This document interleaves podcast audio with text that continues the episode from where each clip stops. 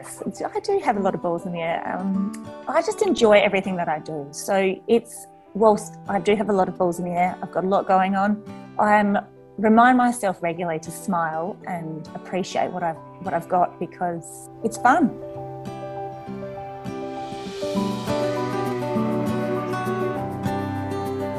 Hello, hello, and welcome to Life on the Land, a Graziher podcast telling stories about rural and regional women across Australia. I'm your host for this episode, Emily Herbert, and it's so good to be back in your ears after having my little boy, who is now four months old. And what a way to get back into things. Driving home from work is often the first chance Ali Cooper has to take a deep breath in her day. The mum of three is part of the CC Cooper & Co. family farming empire. Nearly 2 million acres, spread across six properties across New South Wales, South Australia, and WA. If that's not quite enough, Ali has also recently taken on Jamestown's The Park, breathing new life into the cabins and caravan facilities. She leads a big, busy, full life married to fifth generation farmer Seth. The Coopers have been on a mission to expand and diversify their operation, contending with devastating droughts and floods along the way. Theirs is a story of unearthing opportunities and seizing the moment, while dealing with the inevitable challenges along the way. So we started at Jamestown. Um, where my husband's father was farming. Um, my husband, Seth, and his brother Tom were both at university, and eventually they came home in um, early 2000s. And they got home, and they're such innovative, creative boys, and they started to think, well, let's we, we can't continue farming at Jamestown and buying land. It's just getting the price, land prices getting quite high. So they um, started looking at pastoral country. So we then bought uh, Wonga, which is um, south of Broken Hill in New South Wales, um, which was great. Great decision. Um, it's a very much loved piece of land that mm. uh, the family will have a great connection with. Um, and then we decided we needed a bit more um, arable country in our mix. So we then went down to the Narrung Peninsula, um, south of Adelaide, on the Coorong, um, where we do majority cropping there. It's a really great malting barley and canola growing environment. Uh, we will bring sheep down there to do a bit of stubble bashing over the summer, clean up any grain that's been spilled or you know um, shattered out um, during the harvest period. Um, and then we thought we needed a bit more uh, um, pastoral country, so we then bought uh, Madura Plains Station, which is in WA which has been fantastic. There's been a huge amount of developmental work going there, um, new fencing, new pipelines. It's all on limestone, so it's been quite um, a tricky process. So my husband's had to de- design um, this fencing rig, which um, has like a truck and a trailer and a tractor, and it's fantastic. Um, great. Everyone seems to come in and want want a want a piece of it. Well, not want a piece. Um, it's attracting a lot of attention from other people um, in the industry. Mm. So that is yeah our biggest place. It's 1.75 million acres. Um, it's running sheep, but there is some um, parts of the place that is not suitable for sheep growing. So we've just actually delved into Boer goats. So we've just bought a Boer goat stud Wow. Which is pretty exciting. So yeah, so they're very they're quite suited to the Nullarbor environment, um, particularly in this in certain parts of the Madura Plain Station, which yeah, it's not not um, suitable for sheep. So that's all exciting there.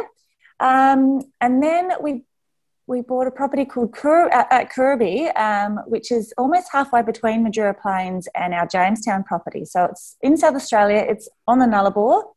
Um, it's a great mix of cropping and sheep. Um, so that place is about mm, it's about seventeen thousand acres arable, but twenty five thousand acres in total. A lot of that um, that sort of I don't know um, thirteen whatever it is the, the math there the eight thousand there isn't really arable there. Um, but it was a great halfway point for our sheep that we are bringing back from Madura Plains. They could have a spell there, um, get on some pastures, get a bit of grain into the mix before they made their way back to Jamestown, where we could then um, put them we'll put them through the feedlot, getting them ready for our February um, wether market, wether land market. So that was a great um, little pickup a few years ago. And then we've our recent one is um, Broughton Vale, which is another um, sheep station in New South Wales at Little Topar, just um, east of Broken Hill. That is a lot to wrap your head around. Yeah. Yeah, it is. and a lot of it was around diversification and mm. trying to spread the risk, especially around rainfall. But that hasn't necessarily been that fab, has it, the past couple of years? How has it been recently? Well, for us, we are like our properties are spread quite considerably apart. Um, and the diversification really was part of our strategy in terms of we when we first came home, we had 06 and 07 um, was pretty dry at Jamestown, and each time we hit a dry period and times get tough, we kind of think right.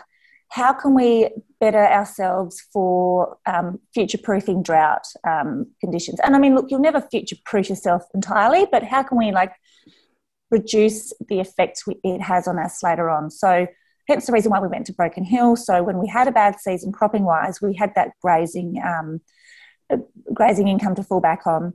So when um, Eastern Australia, so our New South Wales properties were in drought, uh, Madura Plains in WA was still having a good season. So they didn't probably come into drought until 2018, I think. Um, and it sort of they came into drought as the our New South Wales properties were, well, they actually only got a few, bit of rain last year, actually. So it kind of, there was a bit of a time when one was doing okay and one wasn't. And that was part of that whole diversification. Um, if it's very rare that we're going to see all six properties in drought. So we've got a great mix of arable and um, and grazing and and a good spread in terms of environmental locations. When That's did okay. things start to really take hold for you guys at Jamestown?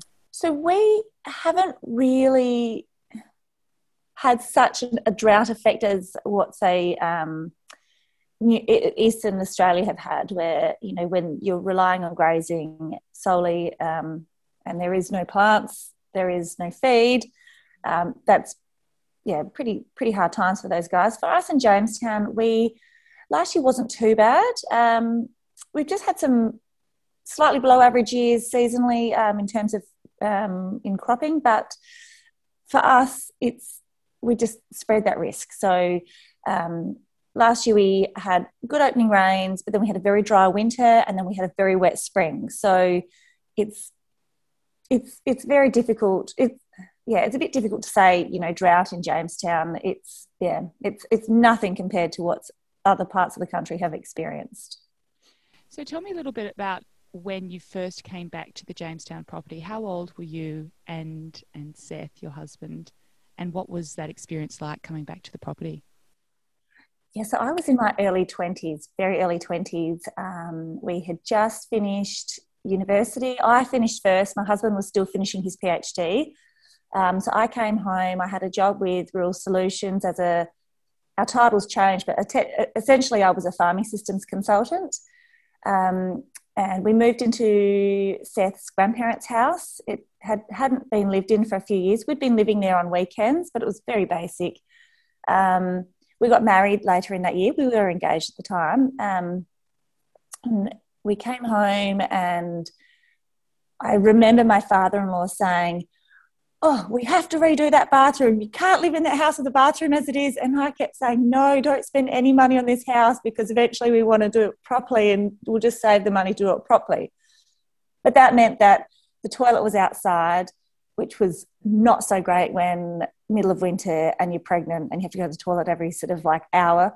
Um, the bathroom was an ongoing saga of issues. At one stage, um, Seth and my brother in law Tom had said, Oh, well, that's it.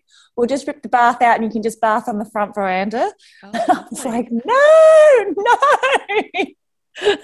um, the cupboards, like the, the mice seemed to just live in the house. They were just everywhere. So there was only the overhead cupboards in the kitchen could be used. Everything else below was just, nah, we've given them up to the mice. They can have them, them over this. Um, there was this lean-to part of the house, and it was all louvered windows. So there was one um, one summer we'd had a vetch crop that winter, and then we'd graze the sheep on that vetch the stubble over summer and if anyone is listening who's grown vetch before, they know by the end of the summer there is nothing left in that paddock really because the vine just just rolls away. And we had this dust storm, and I remember thinking, "Oh my gosh, this house is vibrating. What is going on?" And I ran out into this lean-to, and I could not see. It was like a cyclone in there from the dust and the wind, and just shut the door, put a towel under the door, and left that. And then in the spring, the bees would come in and invade the walls in the in that lean-to bit. When we demolished that part, the whole wall was just filled with honeycomb. It was, oh my gosh, it was a crazy time. But anyway, we've since renovated, um, far much nicer house now. No bees in the walls, and not many signs of mice. At the moment, there's a few, but you know we don't tend to get a lot of mice, thankfully. Did you anticipate that you would always end up on the land?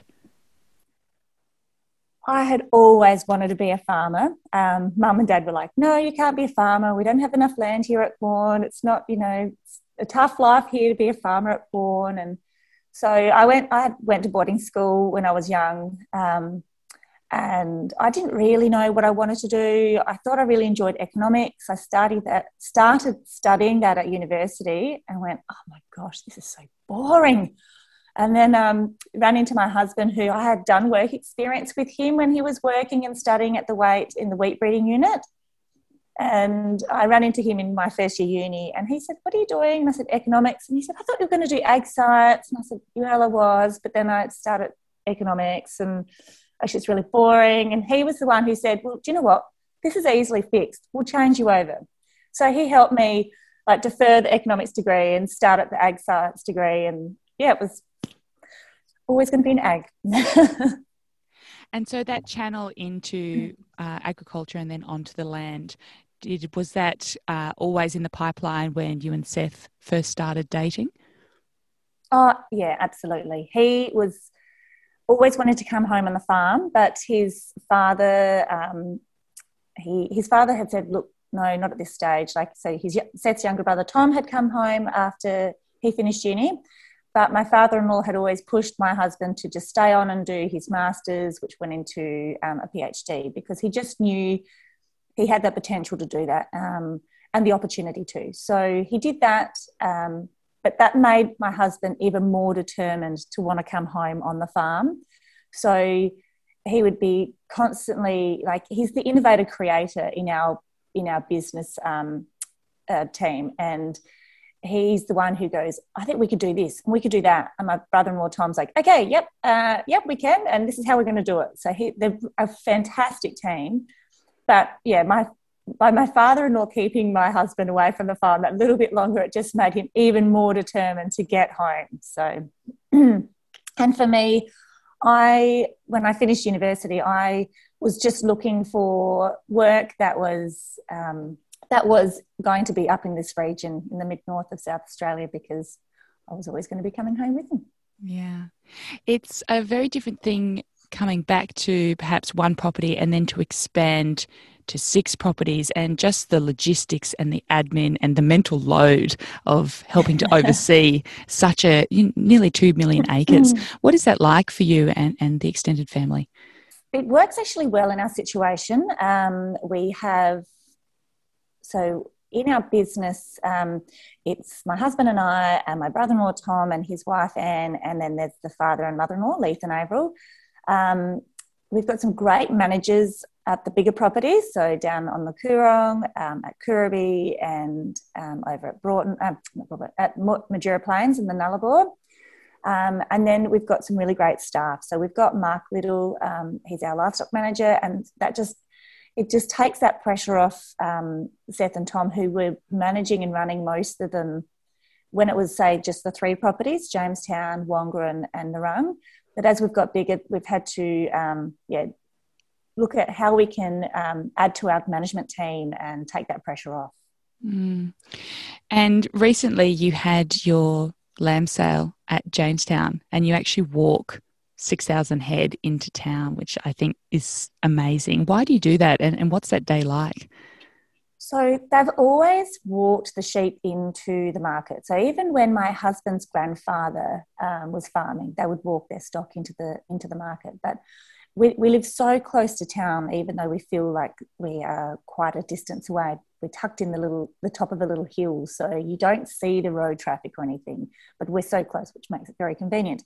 Um, walking the sheep in is, you know, it's just an animal welfare. Um, um, reason, really. By the time you load 6,000 sheep onto trucks, and it's many trucks, um, and because you can't bring a road, where we live, it's not road train rated, so you'd have to, you know, lots of smaller trucks. So that a lot of loads. And by the time you've loaded sheep onto the truck and then off to the truck, off the truck, just the stress on the animal is just, it's not worth it. So we walk them in, and it's like this, the market, uh, uh, yeah, the market just this year was of 6,000. That was uh, a lower market because obviously we didn't have the, the numbers um, due drought and then, you know, reducing our numbers on the, on the stations. But walking them in, it's such a great feeling. Like everyone's so pumped and it's, it's exciting and, you know, the hard yards are done, you know, all that, those months of feeding and cleaning water troughs and convincing the convincing the kids that okay it's your turn to go do the water trough run. You can take your motorbike and maybe take your dog for a run as well. Um, so it's it's it's really great time yeah. You have shared uh, a few photos online from the last years when it was really dry and tough. Um, you know what was that experience like with the destocking and and seeing things really quite hard around you so it's with when you de- when you destock your property, it's it's it's heartbreaking at the time, but then because for us we're in a very fortunate situation that we could um, bring sheep back to Jamestown and, and put them through the feedlot. Um, uh, or you know, over in um, Western Australia, there's sheep over there. We were always intent on keeping our breeding ewes because the drought doesn't last forever and there is going to be a time when it breaks and everyone is going to be looking for breeding ewes. They're going to need to, to restock.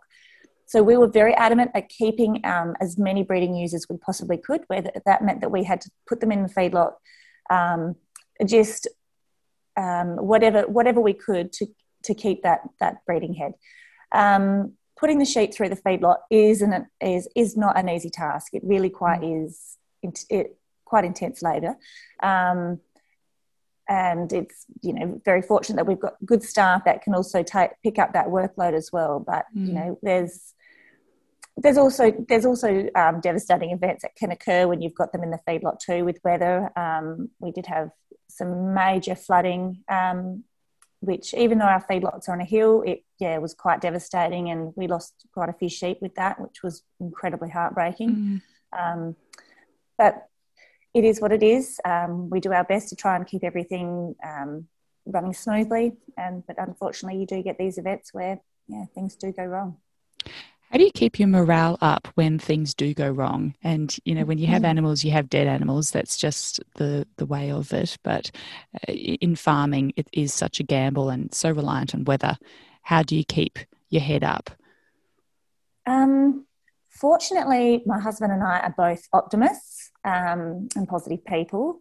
So when one of us is down, the other one will pick the other one up and okay, come on, um, and we'll just we'll have a chat, um, have a cuddle, and yeah, and and try to think of you know how we can how can we work ourselves out of this situation, and again find the solutions to be able to reduce this likelihood of occurring again in the future. Um, when we're both down, oh, it's not great. So it's probably best that we, that's probably when we go, right, that's it. We need to take a couple of days away. We're going mm. to the mm. beach. We're going, going to To see my parents. We're going to go to Adelaide, go out for dinner. Just we just take a break from the place just for mm. a couple of days mm. and recharge and reset. Yeah. Another thing that I think you probably turn to is your garden. You're a passionate gardener, and that beautiful oasis was a little bit of a, a last line of defence against the the dry of the paddocks, wasn't it? Yeah, so when we first came home, um, the garden in our house in, at our house had been let go because um, Seth's grandparents had passed away for a few years. Um, and then we we came in and we excavated because um, the house is built on a hill, so we sort of excavated behind the house, one for um, to keep the water away, and also two because we were going to build on and build that way. But for a while there, we had this this quarry, this paddock that we lived in, um, and then we had the 0607 drought, and that was pretty sad. And I remember thinking I needed to create something that was green and that, like you said, a green oasis that when the, the men came in um, for lunch or a cup of coffee, they could just be feeling like they've removed themselves from what's out there and they could relax and then get ready before they go back out again. Mm. So initially I just started planting things that I could take from cuttings, so marguerite daisies and lavenders and um, and I had heaps of them and it was great and they really just stabilized the ground, created color, created a bit of a defense while my trees got up and um, and then eventually I've removed most of all, all those um, daisies are gone now because they are a huge amount of work, so much, so much pruning to do.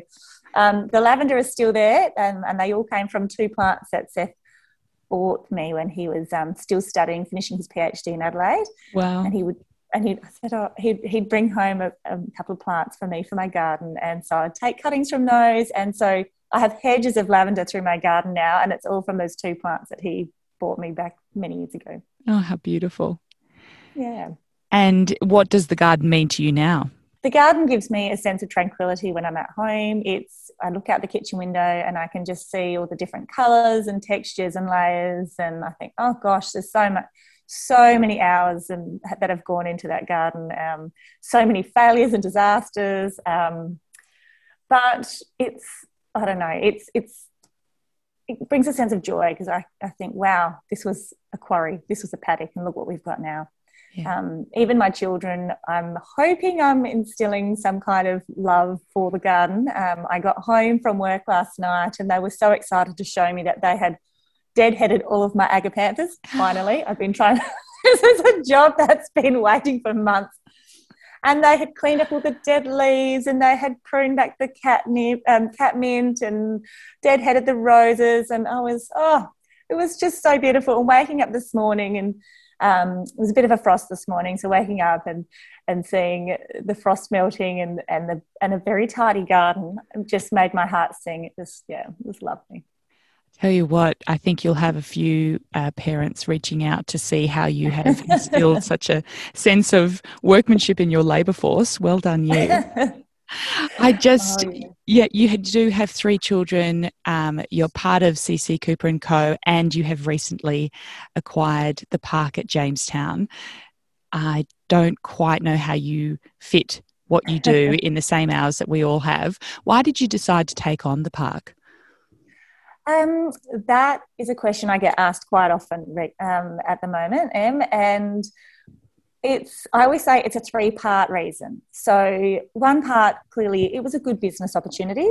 Um, the second part was it was something for me to be able to do that i could be creative and and have control over that i you know that i could you know do do something with. Because um, you know cc and co is a huge empire and um, and i just yeah do my part there, but I thought oh, this would be nice to just do something for me. Um, mm. and my third part, which is probably the biggest part of it for me, I feel, is for the community to create something that, you know, the, the it's a beautiful little park.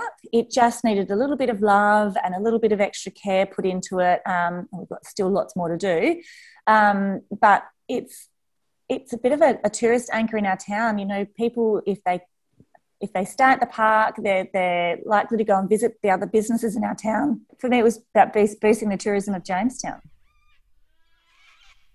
But now a word from today's sponsor.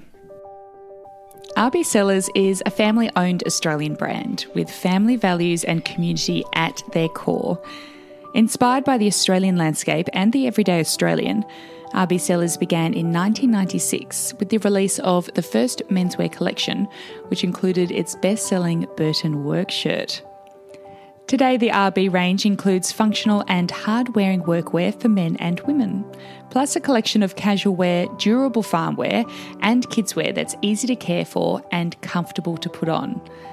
RB Sellers is committed to remaining the affordable, accessible, and fit for purpose Australian brand it is so well known for. Community is a massive linchpin in your life. You, you and Seth are very involved. What does it mean for you to, to be a part of the local locality? Um, I, I love Jamestown and I always have since I was a little girl when I first came um, for a cousin's wedding. And I thought, wow, I'm going to live there one day. Um, turns out I do now.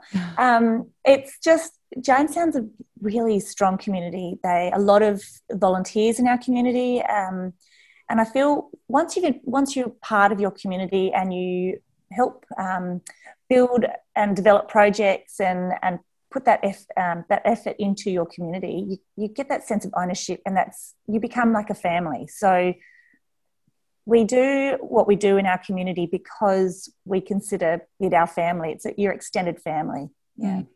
And you, I imagine, mm. see that come back tenfold with your children now starting to, to put down roots locally as well. Yeah, absolutely. They will accompany us to as many working bees as possible. Um, we talk to them about what we're doing and why we think it's important for our community and what they feel.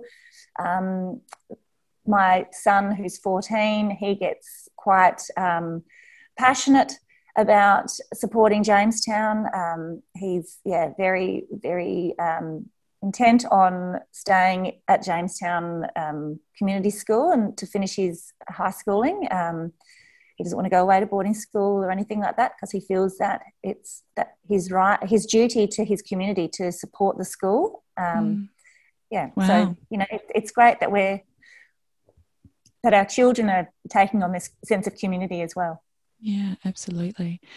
With your days, how do you stop yourself from burning out? You do have a lot of balls in the air. yes, I do have a lot of balls in the air. Um, I I just enjoy everything that I do. So it's whilst I do have a lot of balls in the air, I've got a lot going on. I just I'm remind myself regularly to smile and appreciate what I've what I've got because it's fun. You don't mm. do things if it's not fun. Gosh, how boring would life be? So, you know, I do it because I enjoy it. So there'll be days when it's, oh my gosh, what I've got myself into. That's very rare. A lot of the time it's, oh, this is really fun. And I walk around and smile on my face. Actually, I do a lot of running. I don't walk people in the park quite often say to me, Stop running. And I go, Walking takes too long. Is there anything that you focus on for your own well-being?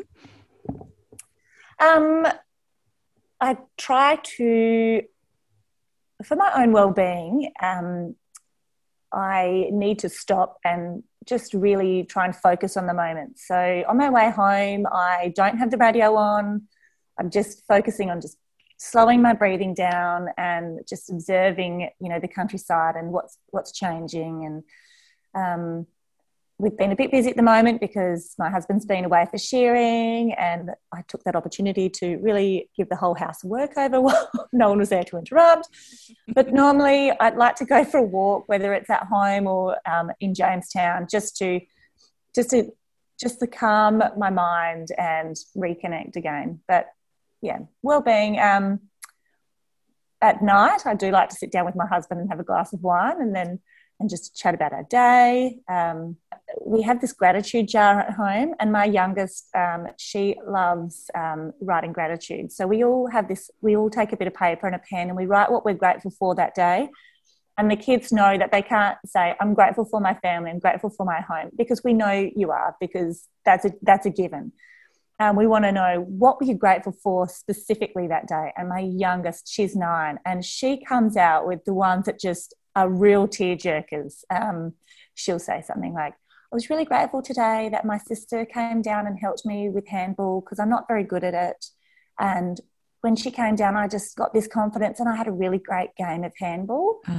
And i'm oh my gosh How beautiful. She's just fabulous. It's beautiful. So we had the gratitude jar. And so when we're all feeling a little bit um, catty at home, she goes, I think it's gratitude time, mum. So out it comes at dinner time.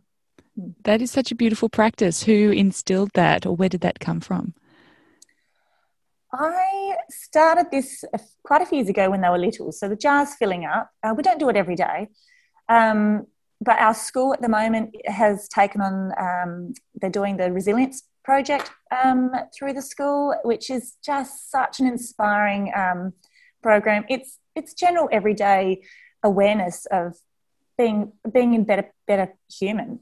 Um, but the fact that the school are taking it on and you know getting children to be more aware of what, how to be a better person is so fantastic i'm so impressed resilience is a bit of a buzzword how do you think that we nurture resilience particularly in our children and during the tough times like drought or the recent floods weather events that we can't control how do you think that we grow resilience as a muscle for us, our children have been through those tough times. They've helped um, when we've had flooding and the, and the, there's sheep that are dying. They've helped with that situation.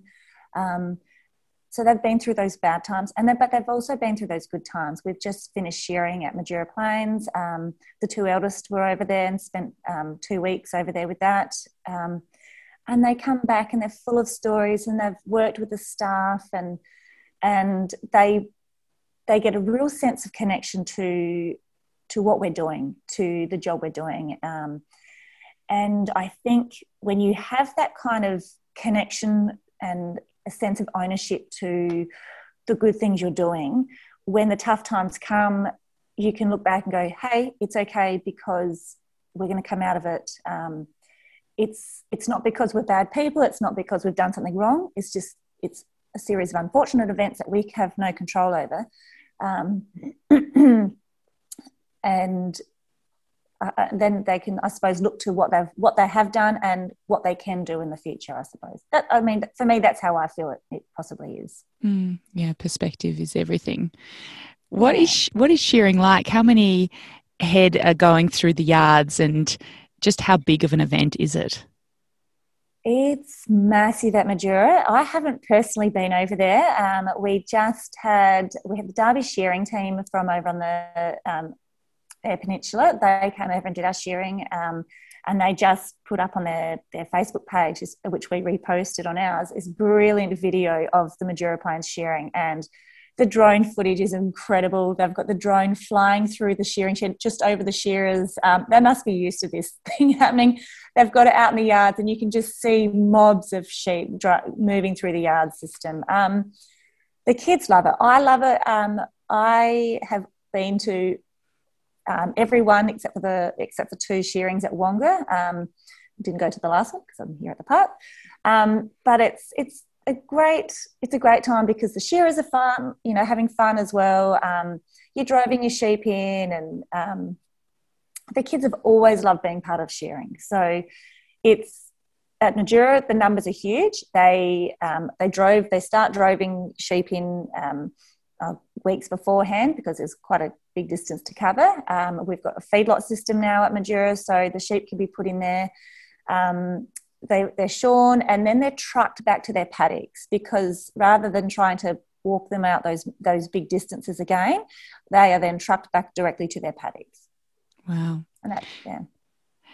You know, the size of the, the properties and, and probably possibly the isolation factor, it does feel quite old school, but then you introduce things like drones and, and things like that. How has technology enabled you to farm in a, in a better and a probably a more efficient way in these enormous distances? So, um, particularly on the station countries, we've got water telemetry, so water monitoring systems where we get um, alarms to tell us when the tank is um, half full, or there's one metre left, or there's a high flow rate happening. So, you know, you get these alarms and you can go, right, we need to get out to this paddock now. Um, and there's um, so I think yeah, there's a few of them that get get it sent to their phones um, or their email. So that's always happening. Um, so that, that's the sort of the technology side on the stations. Um, we've got a great auto drafter now. That also helps. That takes a lot of time off as well with trying to draft. Um, on the cropping side, uh, you know, the technology has always been there and it just changes all the time. Um, you know, we've got the auto steer and, and auto shut off on your booms, like your boom sprays and things like that. So technology in the in the arable sense, um, your cropping um, situations has always is it's always evolving. Um, and because we're already we've been in the game for such a long time with that it's it's just a little tweak here and a little tweak there. But in terms of the grazing side technology is yeah starting to really take off. Mm. do you miss being on the farm when you're in the, at the park in jamestown? Yeah i do actually. Mm. um, i'm at the point where i'm starting to think right i need to start employing people because this is a seven day a week job um, eight till six almost every day. Um, and so I do miss being on the farm. I do miss um, jumping in the car and going, oh, we're going to the station this week. Oh. so that, yeah, hopefully the future, um, I will have less time in the park. So that gives me more time to be on the, on the farm. Mm. What is it that you love most? What is it that you enjoy doing in a day to day routine? On the farm, there is never one day that's the same. They're always different. So you never know. I might start the day thinking, oh, I've got quite a quite a bit of time on my hands. This is before the part, mind you. um, I've got a, quite a bit of time on my hands today. And then the day at the end of the day would come, and I think I didn't do anything I thought I was going to do because I ended up having to help move a, move machinery or um, do some yard work or plumbing issues or something like there was or had to run to adelaide to go pick up parts or there's always with farming it's so unpredictable what's going to happen so and i think that's probably what i like. I, w- I came home when we came home i was always um, an organized person and everything was you know planned and and i would get quite upset when you know plans wouldn't go to plan. Um, but then but then you have children and then you learn that actually farming and children are so similar. There is you cannot um, you, you can plan for a generalized situation but you can't be um, yeah you can't be stronghold on what your plan is going to be because um, it changes all the time. Mm. farming does families do. Mm. someone gets sick someone breaks an arm. It never ends. Never ends.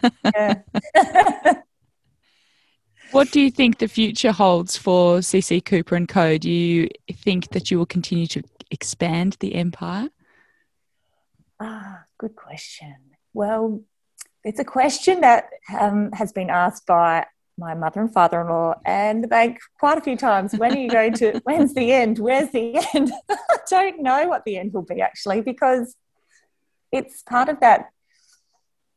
Well, it's part of that diversification that. Um, that strategizing with trying to future proof um, drought and markets prices and things like that. So when opportunities come, um, it's you know it's a great thing to maybe investigate. My husband, you know, he loved his grandfather, and um, his grandfather always said to him, "Just don't be afraid to give it a go." So. Mm.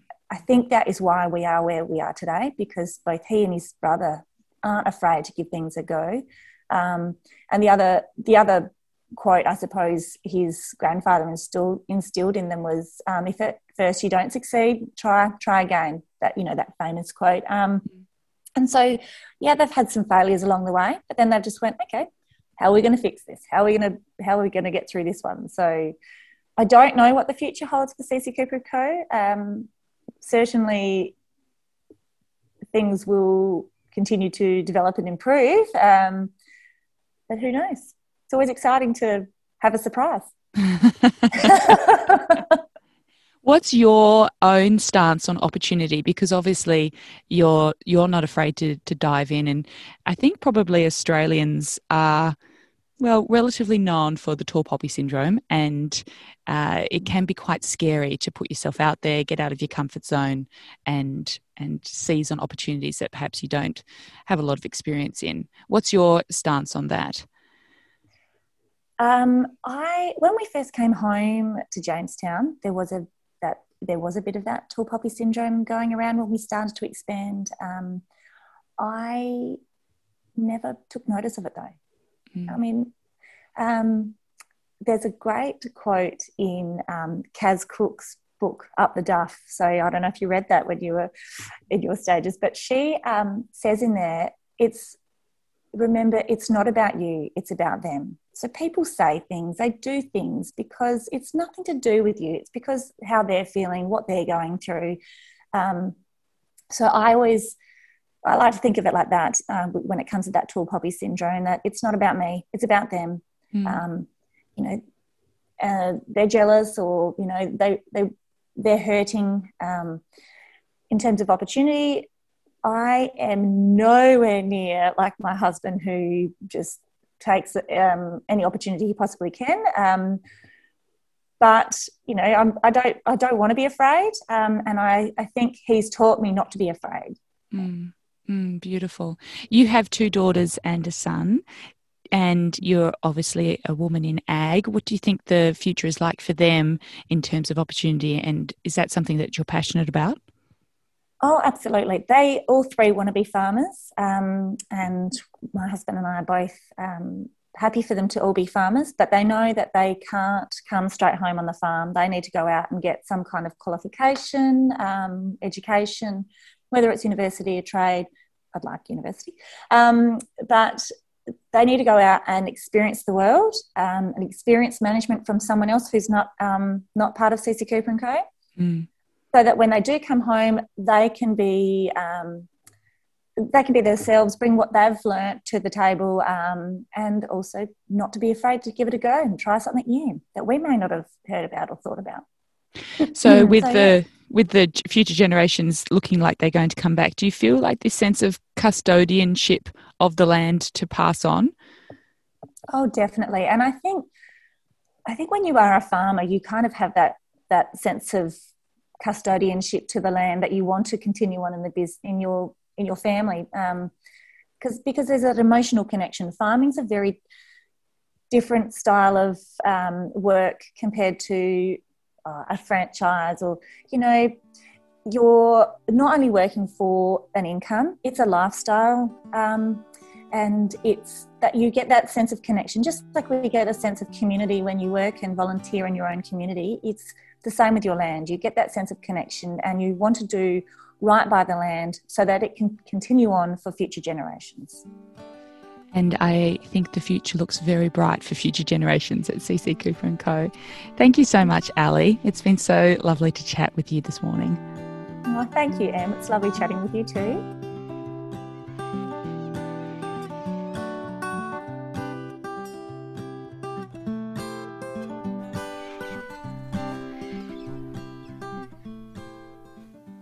I really enjoyed this chat with Ali.